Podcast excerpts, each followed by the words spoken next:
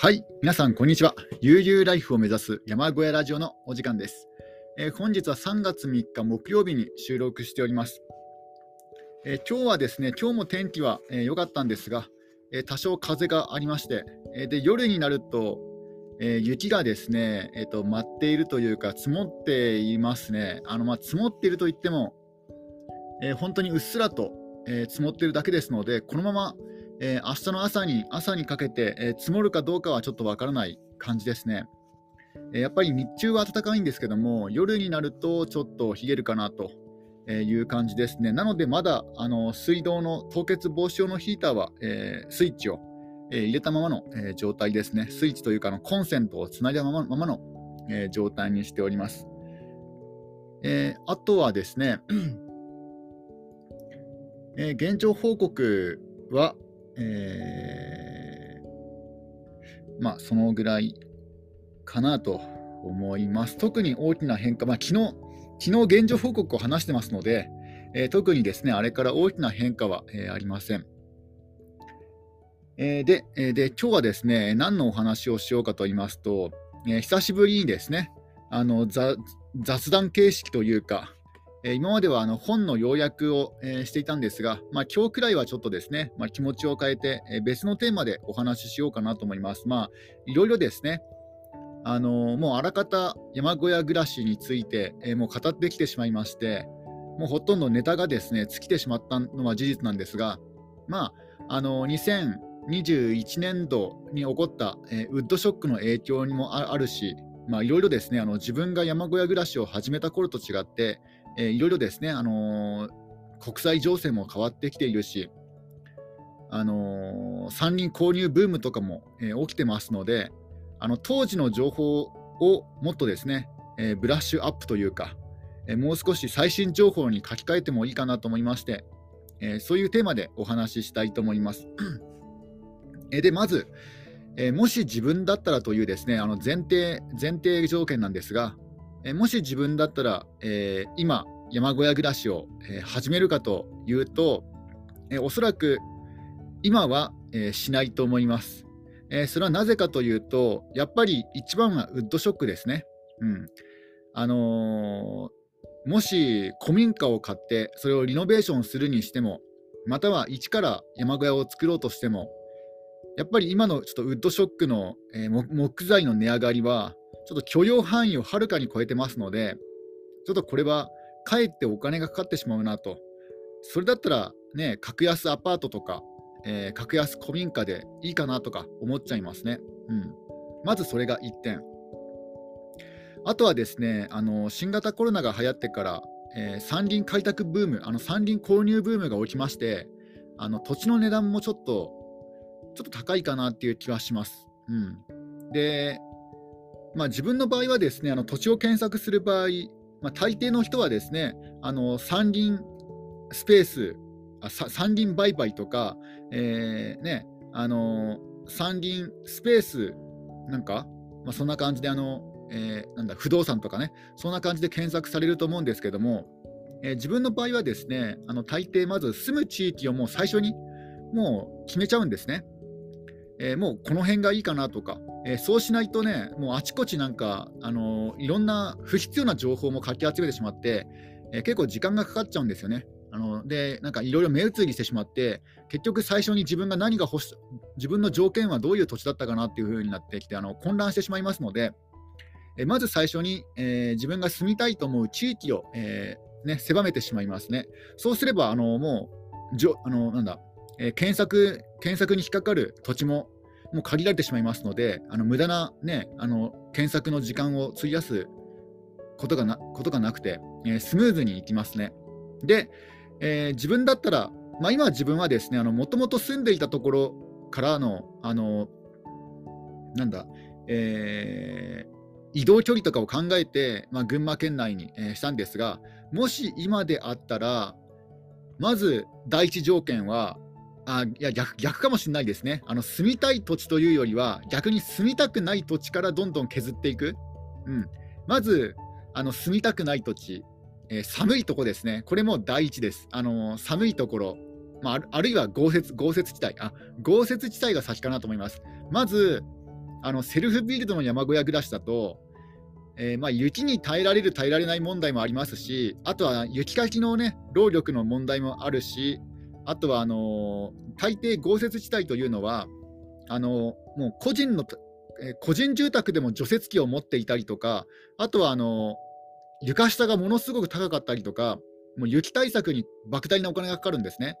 で山小屋暮らしをするとなると、やっぱそういうね、あの生活コストをおと、ね、少なくとあの落とすための山小屋暮らしですので、えー、かえって住宅にお金がかかってしまいますので、まず、えー、豪雪地帯は真っ先にあの消去法で消えますね。で次はあの寒い地域ですね。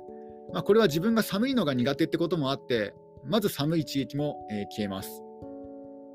まあ、今いるところはギリギリ限界限界点ですかね、臨界点っていう感じですね。うんまあ、これは、えー、まあね、どうなんですかね、今自分がいるところが北関東の標高650メートルぐらいの、えー、土地な山林なんですが、えー、ここは、えー、最低気温とかは、まあ、ちゃんとはですね買う前に調べなかったんですね。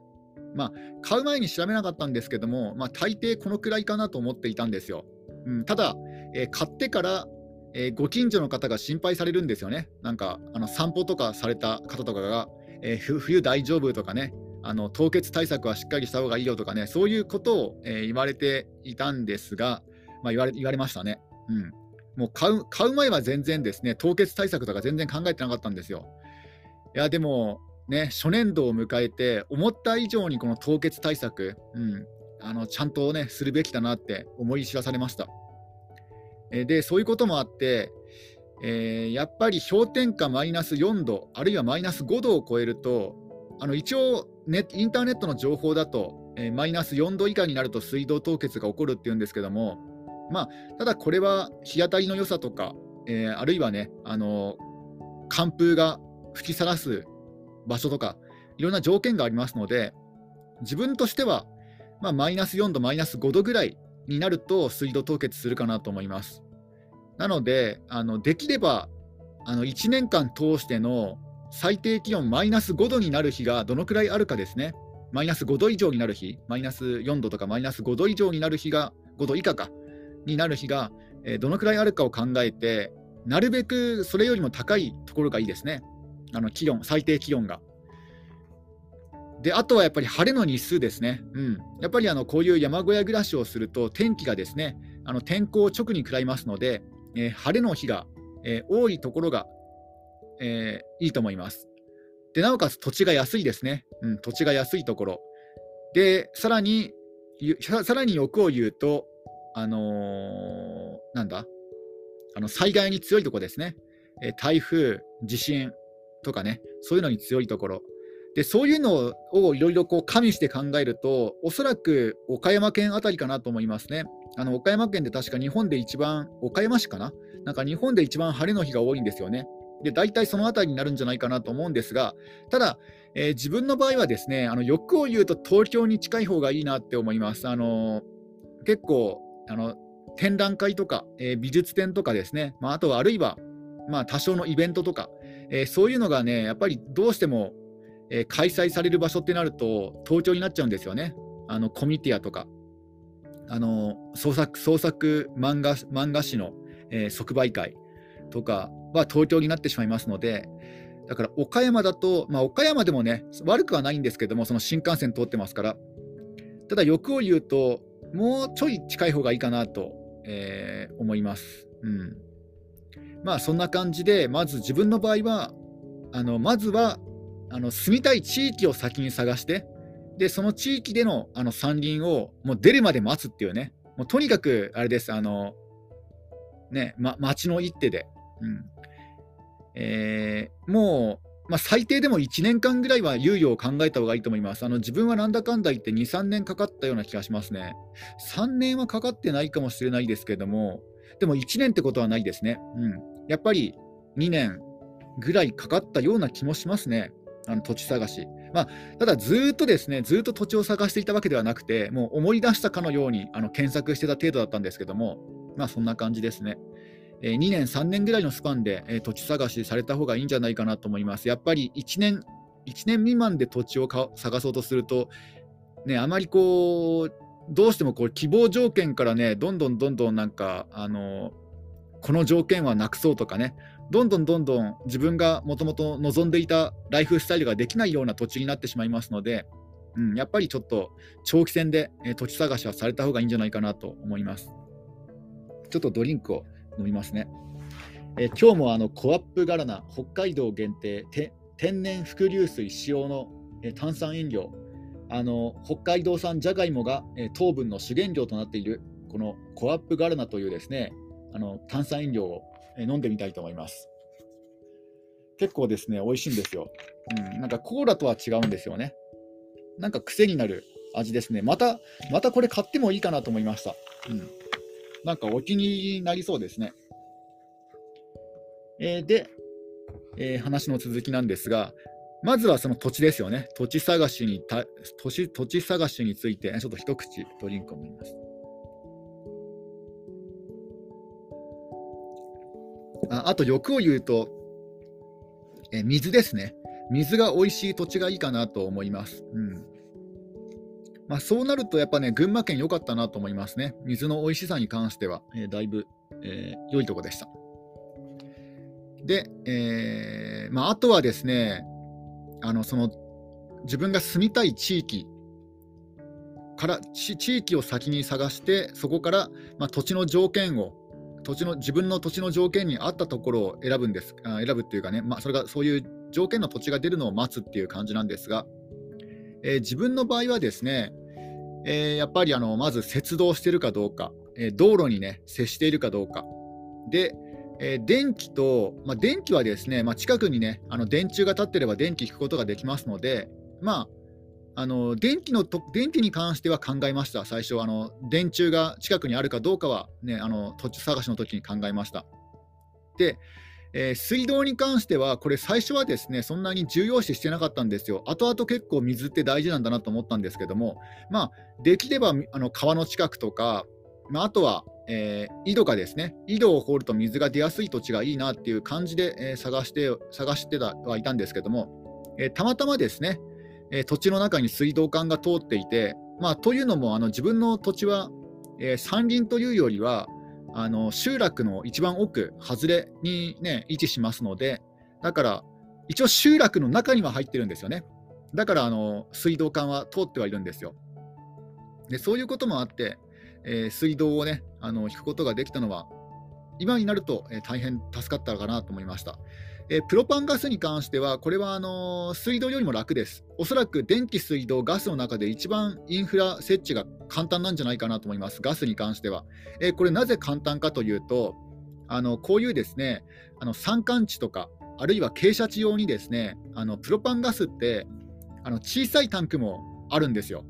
あの一般的に家庭で使われているのって、なんか人の身長ぐらいの高さのプロパンガスのタンクだと思うんですけども、あのそれよりももっと小さい、どのくらいかな、えー、1メートルぐらいのタンクがあるんですよね、ガスあのプロパンガスのタンク。えー、それだったら普通にあの傾斜地を人間が運ぶことができますので、だから、えー、雪道をしていれば、ね、あのー、なんだ、そういうふうに、えー、傾斜地であろうが、えーね、なかなかこう、車で入っていけないようなところであろうあろうが、そういう小さい、えー、プロパンガスのタンク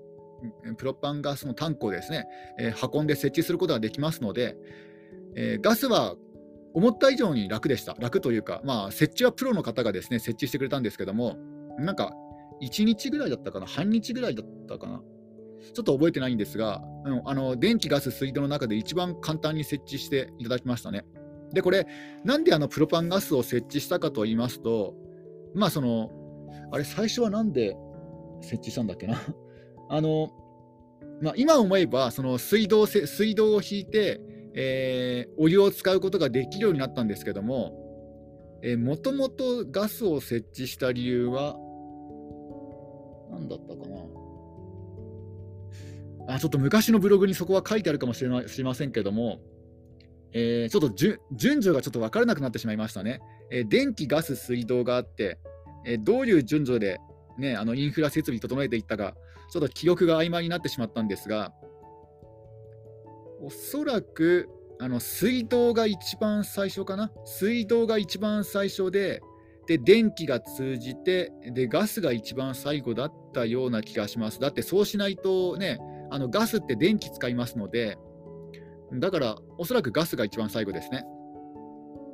で、えー、電気の方はですね予定よりも1ヶ月遅れたんですよ。だそのせいであの水道が一番最初にあの開通しました。えー、予定通りであれば、えー、おそらく電気が一番最初についたのかなと思います。で、え、電気がですね1ヶ月遅れたのはやっぱり、あの伐採ですね。あの他人の土地を通っているということで、え、それで1ヶ月ね、あのその許可を得るために1ヶ月遅れたっていうんですけども、え、これ実際はですね、あの他人の土地を通ってはいるんですが、あのそれは、えー、東電か、あるいは、ね、その伐採業者かどっちか分かんないんですが、えーまあ、ちょっと言い訳的な感じでしたね。えー、なぜかというと、あの聞いたんですよ。あのその伐採をされ伐採作業をする方がいた伐採作業をされされ実際にですねあの、えー、作業員の方に、えー、聞いたんですけども、あの伐採作業の前日ぐらいに許可を許可を取ったんですよね。だから、なんか簡単に許可取れましたよとか言われましたよ。あの1ヶ月ぐらいなんか待ったんですけども、あの実際にその打診したの、その土地の所有者にあの伐採の許可を取りに行ったのは、なんか1日前ぐらいで、でしかもなんか朝行ったらなんかね、すぐにね、もう簡単になんか許可出してくれたみたいなことを言われたんですよ。だそれを聞いてですね、あじゃあこの1ヶ月間何だったんだろう、おそらくなんかね、いろいろ用事が立て込んでいて、忙しくて、まあ、後回しにされたのかもしれないんですけども、普通になんかね、あの1日で許可取れ取れましたね、あの実際は。なんか1ヶ月、1ヶ月かかったっていう体裁ではあったんですけども、現実的にはなんか1日であの伐採許可が下りて、でもう簡単にね、あの木材木あのカットしてもらいました。まあ、そんな感じで予定より1ヶ月は遅れたんですが、えー、まあ、あのーそうやって、えー、電線を通す、えーね、あの木をカットして、で、え電気がめでためでたく、えー、つくことができました。そんな感じでですね、あのー、プロパンガスに関しては多少こう道路から離れていても設置してくれると思います。で、電気に関してはなるべく近い方がいいですね。その電線から、電柱からなるべく近いところに小屋を建てた方が、えー、いいと思います。で、えー、まあ、水道はまたまたまね、たまたま良かったかなと思います。土地の中に水道管が入っていて、まあ、それは購入する、土地を購入する前に、あの、あのなんだ、えー、不動産屋の方に、えー、言われたんですけども、土地の中にあのインフラ全部整えることができますよって言われたんですが、まあ、もし仮にインフラ設備が整えることができなかったとしても、その土地の条件は良かったですので、土地を購入したとは思いますね。うん、で、あとはですね、あちょっとドリンクを飲みますね。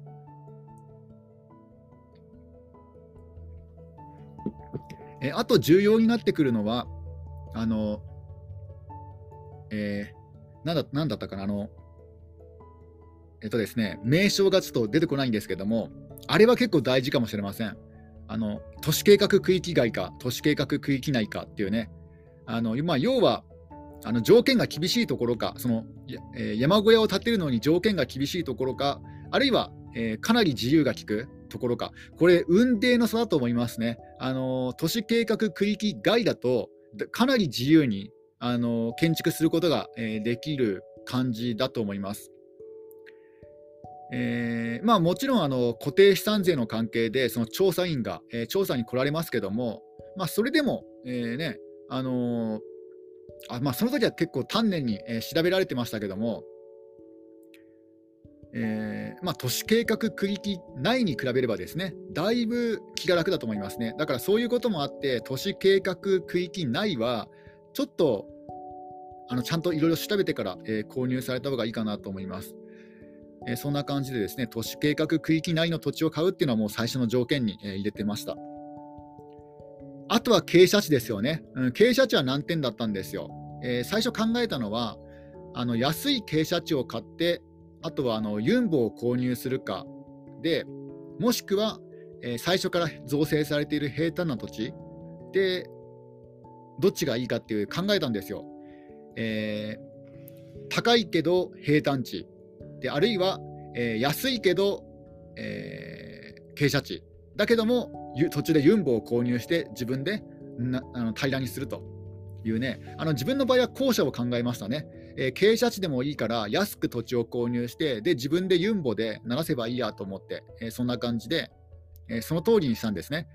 で多少傾斜地、まあ、土地の奥の方に行くとあの関係者になってあの一部ですねあの緩やかなほぼほぼ平坦なところもあるんですが、まあ、土地の入り口とか、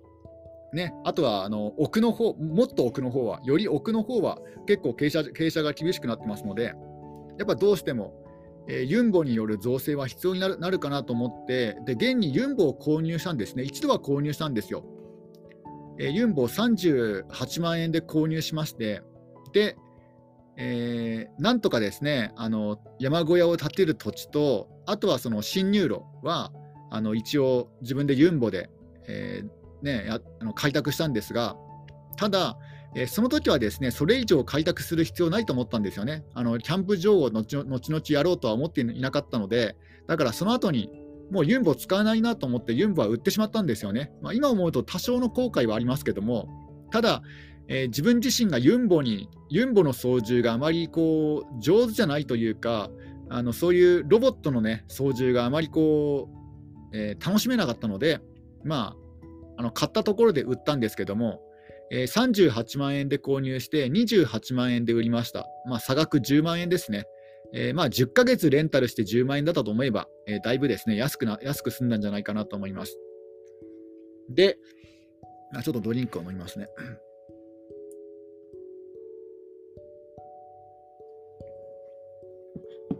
でこの方法は結構いいんじゃないかなと思いますよ。あのえー、平坦地ってやっぱり高いですからね。えー、それだったら、えー、傾斜地の安い傾斜地を買って、その分浮いたお金でユンボを購入して、そのユンボで、えー、自分で平坦地を作るっていう方法、うん、これはまあ悪くないんじゃないかなと思います。まあ、その代わりやっぱりユンボの、えー、操縦技術とか、えー、必要ですけども、で自分があの買ったのはあの38万円で1トンユンボってかなりあの格安なんですよね。でその格安ってこともあって結構古いユンボだったんですね。で古いユンボだったのであの振動とかねあとは振動音が激しくて、えー、音とその振動でやっぱり楽しめなかったかなと思います。ただ、あの古いユンボはあの重流を使いますので、んあ軽油か、軽油を使いますので、あのー、あれでもあれでも動くんですよ。あの灯油でも動くんですよ。だからわざわざ軽油を買いに行かなくても、あの、暖房、え、ファン、灯油ファンヒーター用の灯油がですね残っていたので、え、その灯油を燃料にして、え、操縦しました。うんああとその38万円でユンボを購入した理由は、その運搬費用も込みで、運搬費用サービスで、え、38万円でね、あの販売してくれるということで、え、そこで買ったんですね。でもちろん売るときもですね、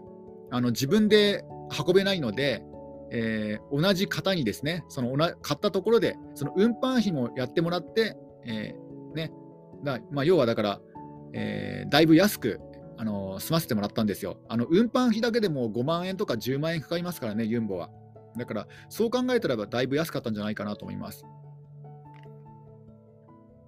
ただ、今はですね、今はちょっとあのもうちょっと駐車場欲しいなとか、えー、キャンプ場とか考えてるから、またユンボ欲しいなとは思ってるんですが、もし今度今後、ユンボが欲しいとなると、えー、レンタルか、あるいはあの EV のユンボが欲しいですね。あのー、なんだろう。結構あの軽油のユンボはあの振動と音がうるさくてなかなかこう運転を楽しめないっていう感じはあります。思った以上に振動と音が、え、うるさかったですね。まあそんな感じで、えー、自分の場合は傾斜地を購入して、えー、自分でユンボをこうユンボを買ってそれで開拓するっていう方法を選びました。なのでだいぶ安く済む済ませることができました。で、えあとはですねまあ、あとはそのねあの開拓した土地に、えー、土地を整地し整地して、えー、基礎を作ってで山小屋を建てたんですけども、まあ、今今思えばあの基礎はもうちょっとですねちゃんと作ればよかったかなと思います。例えばあのコンクリートあの生コンで、えー、コンクリートでちゃんとですねあの基礎を作ると、えどのみち固定資産税取られてますので、だったらね、あのちゃんとしたとちゃんとした基礎を作っちゃえばよかったかなと思いました。うんあの変に変にごまかすためにあの中途半端な基礎を作るよりは、ね、せいぜい年間1万円とかじゃないですか、あの山小屋建てて固定資産税取られるとしても、年間1万円のためにね、あのそんなに良くない基礎を作るのであったら、しっかりした基礎を作って、えー、その上にですね山小屋を建てた方がはるかに良かったなと思いましたね。えー、例えばあのあの生コンで敷いてしまえばあの湿気が下から上がってこなか来ないじゃないですか来ないと思うんですよね。だからそういうこともあってちょっとそこは失敗したかなと思います。であと欲を言うとあの基礎の高さをもう少し高くすればよかったかなと思いますね。うんえー、一応そんな感じですかね。で、あとは、うんうん、あとは軽自動車に乗り換えたのは良かったかなと思います。あのやっぱり山道、えー、狭い道が多かったりとか、えー、あとは燃費ですよね。うん、今日ちょうどですね、あの自動車の、えー、検査協会かな、ちょっとどこだったか分かんないんですけども、あのえ手紙というか、え書簡が届きまして、あの過払い金自動、自動車税の過払い金の、え還付金の届けが、えあ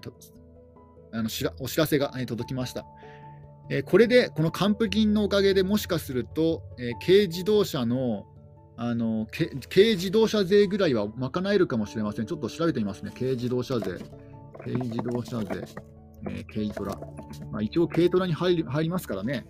えー、軽貨物か。軽貨物に入るから。あ、そっか、値段1万2900円もするんですか。あ、これ、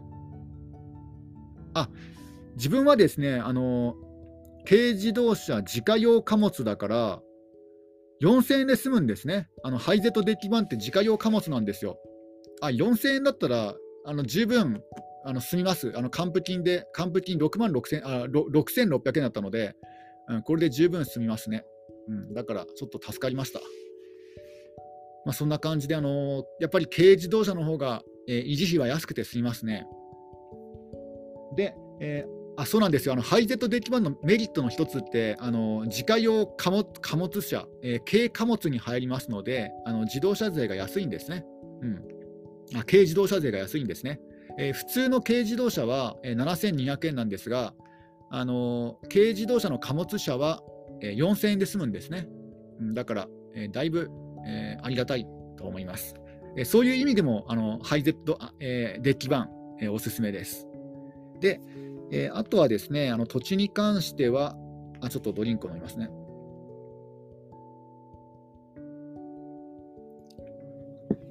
あのよく土地を購入されるときにですね、